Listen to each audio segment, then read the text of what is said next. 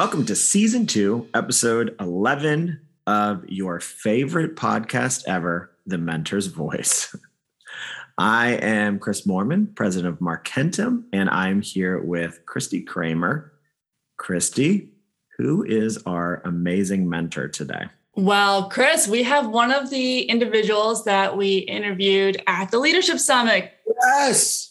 Yeah, so it was so much fun. So we actually have uh, Anita Holt, who is the president and CEO of the Forest at Duke in North Carolina.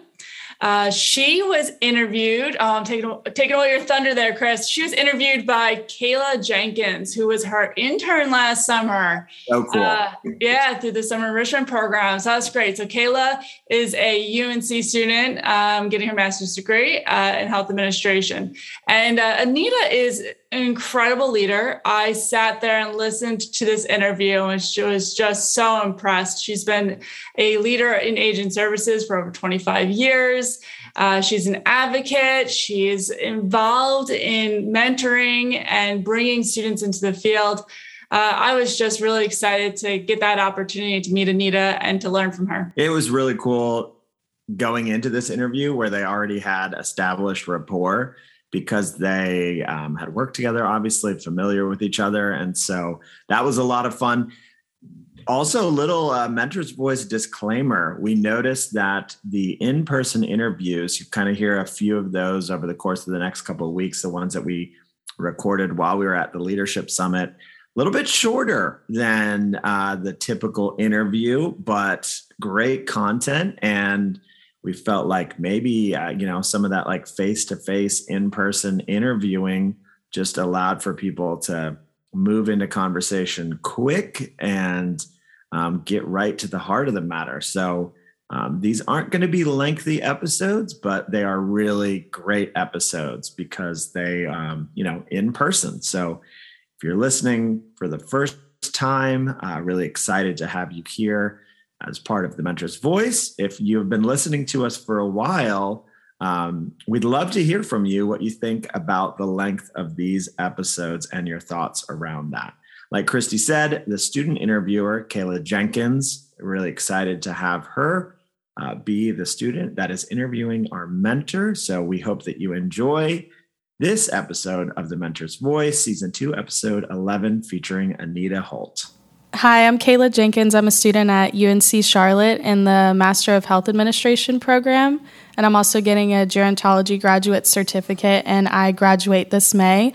And I'm really excited to be on the Mentor's Voice interviewing Anita Holt um, from the Forest at Duke in Durham, North Carolina. So, if you want to just like tell us about the Forest at Duke and your role there. Sure. Well, I'm delighted to be here, and I am the president and CEO of the Forest at Duke, mm-hmm. and that is a full service comprehensive CCRC.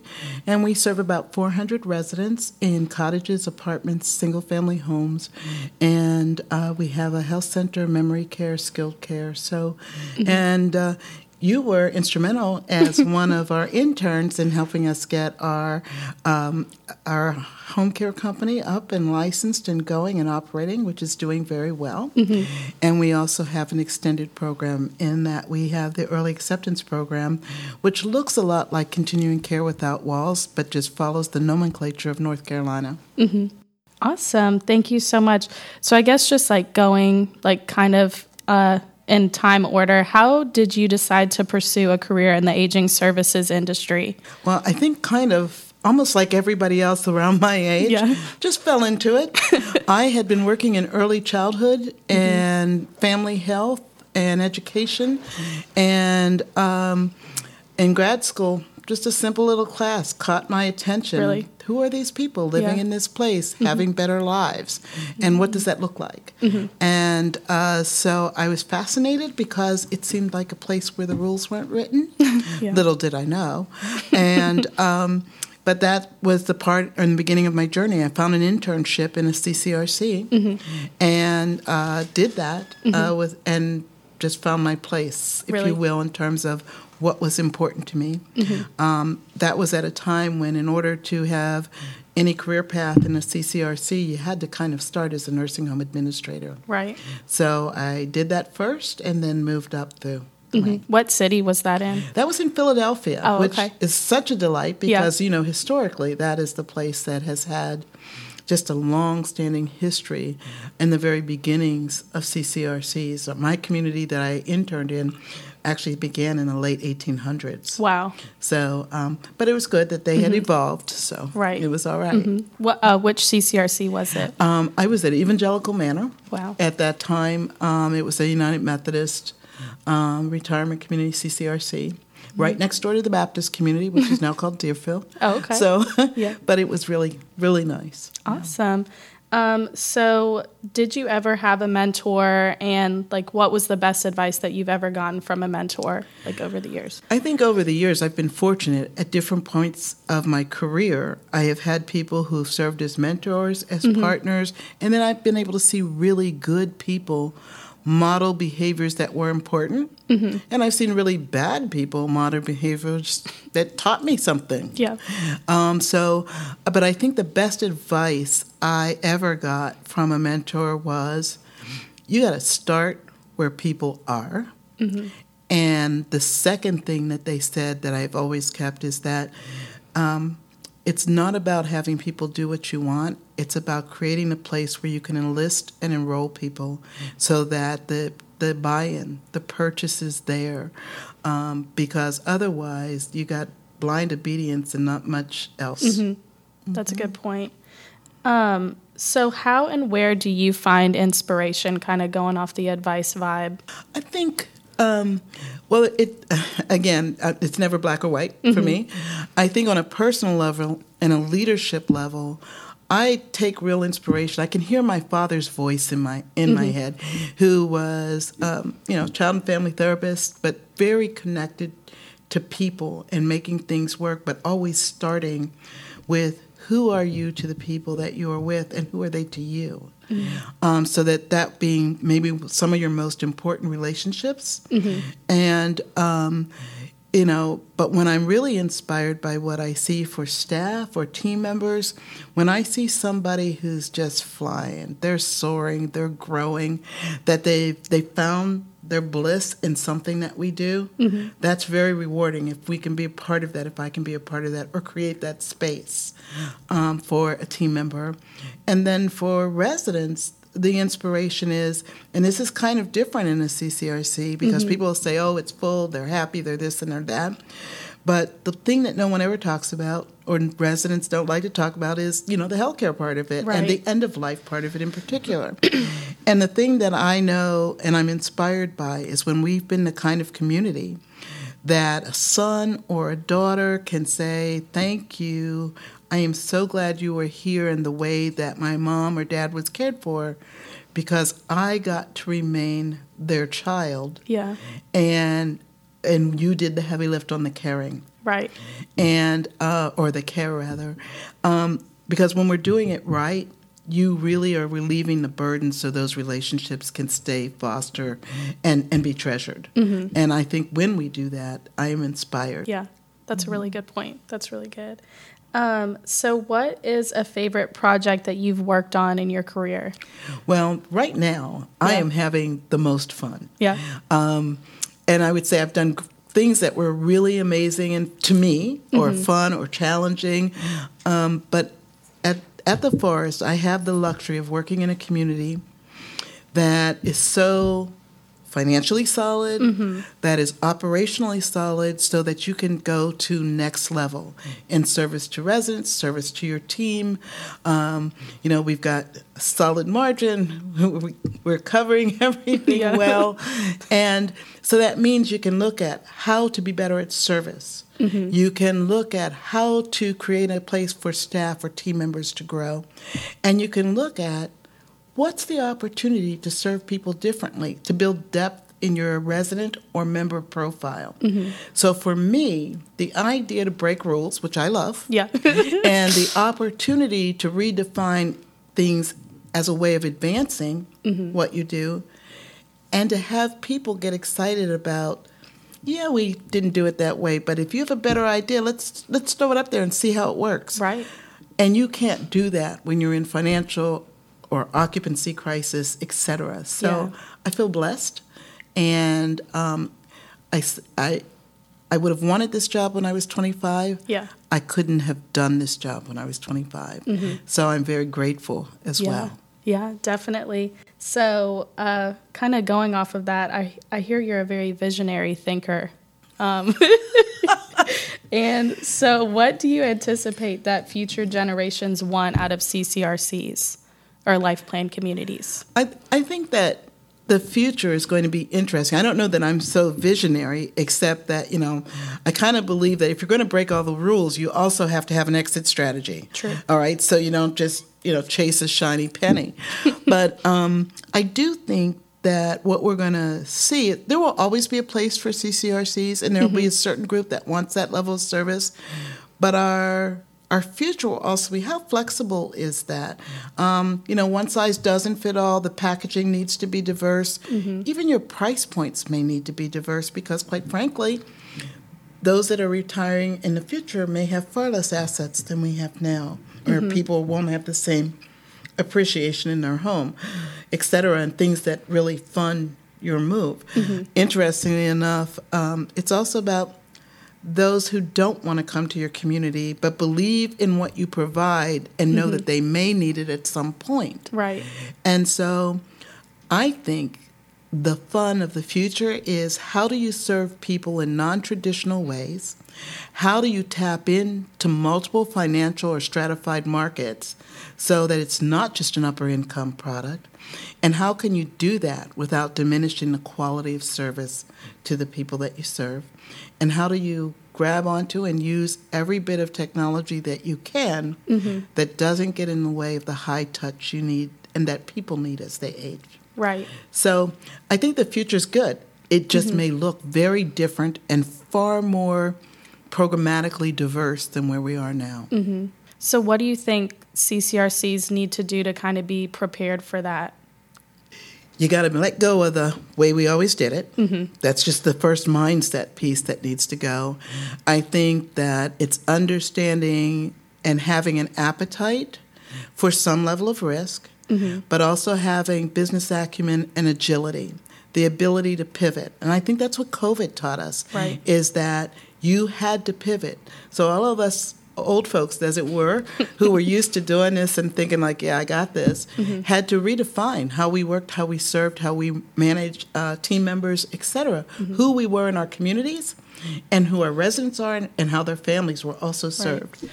When you have to pivot like that, you get to disrupt. You get to think of new ways, and we need to we need to revel in the opportunity to be more, better, different, mm-hmm. and let go of the way we always did it. Right.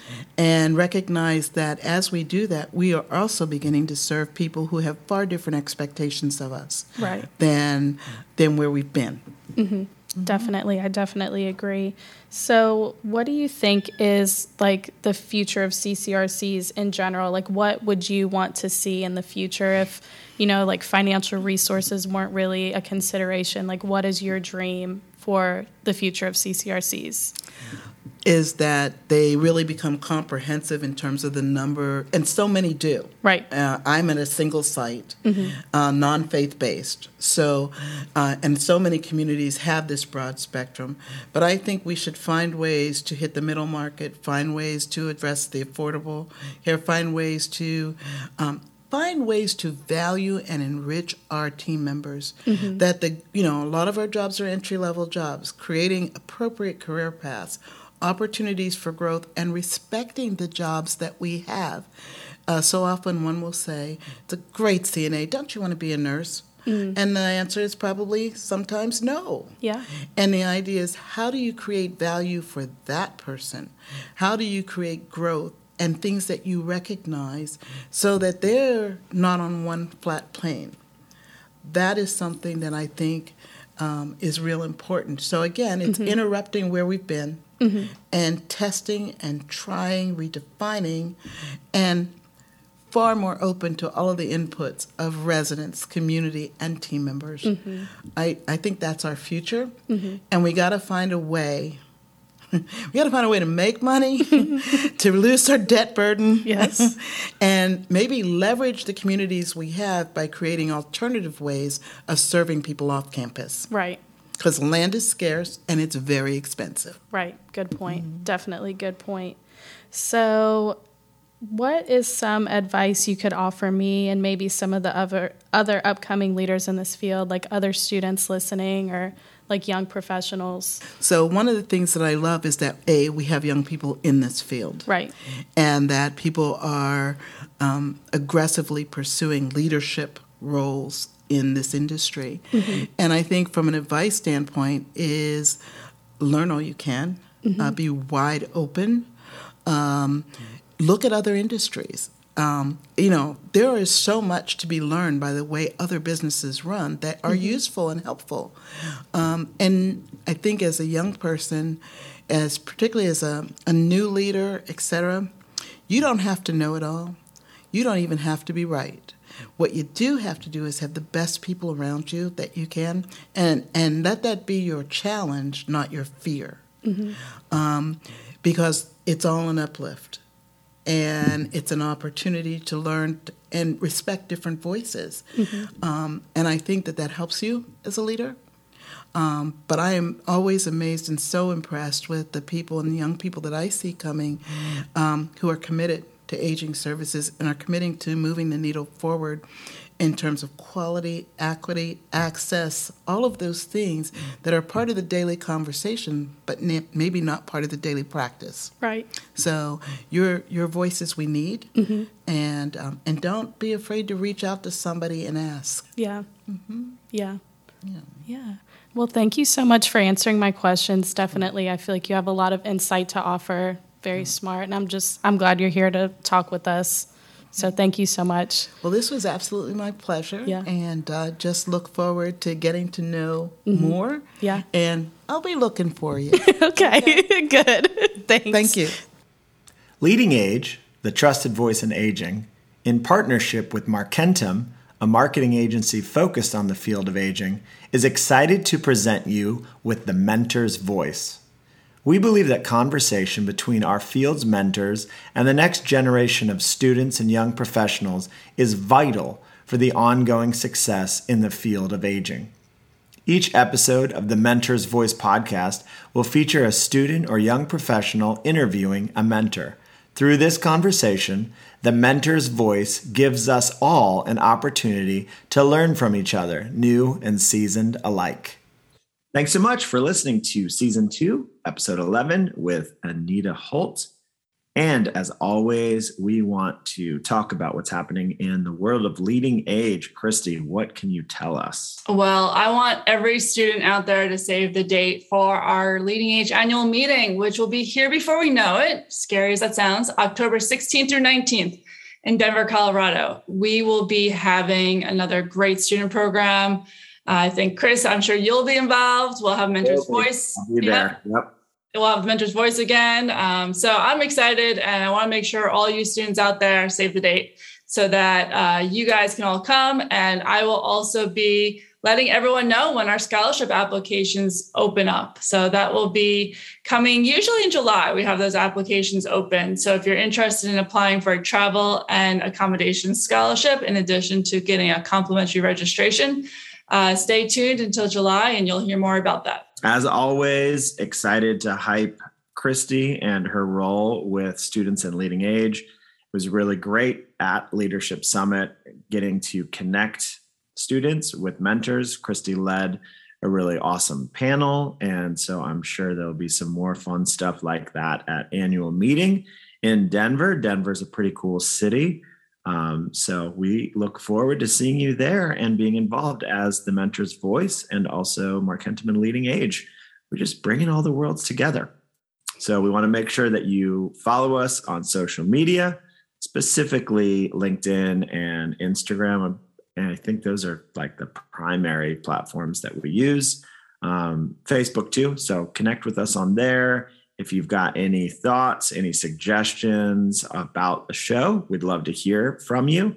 And you can also visit our very simple website, thementorsvoice.com, that will just simply connect you to ways for you to listen to the podcast, whether that's Apple or Spotify or Google.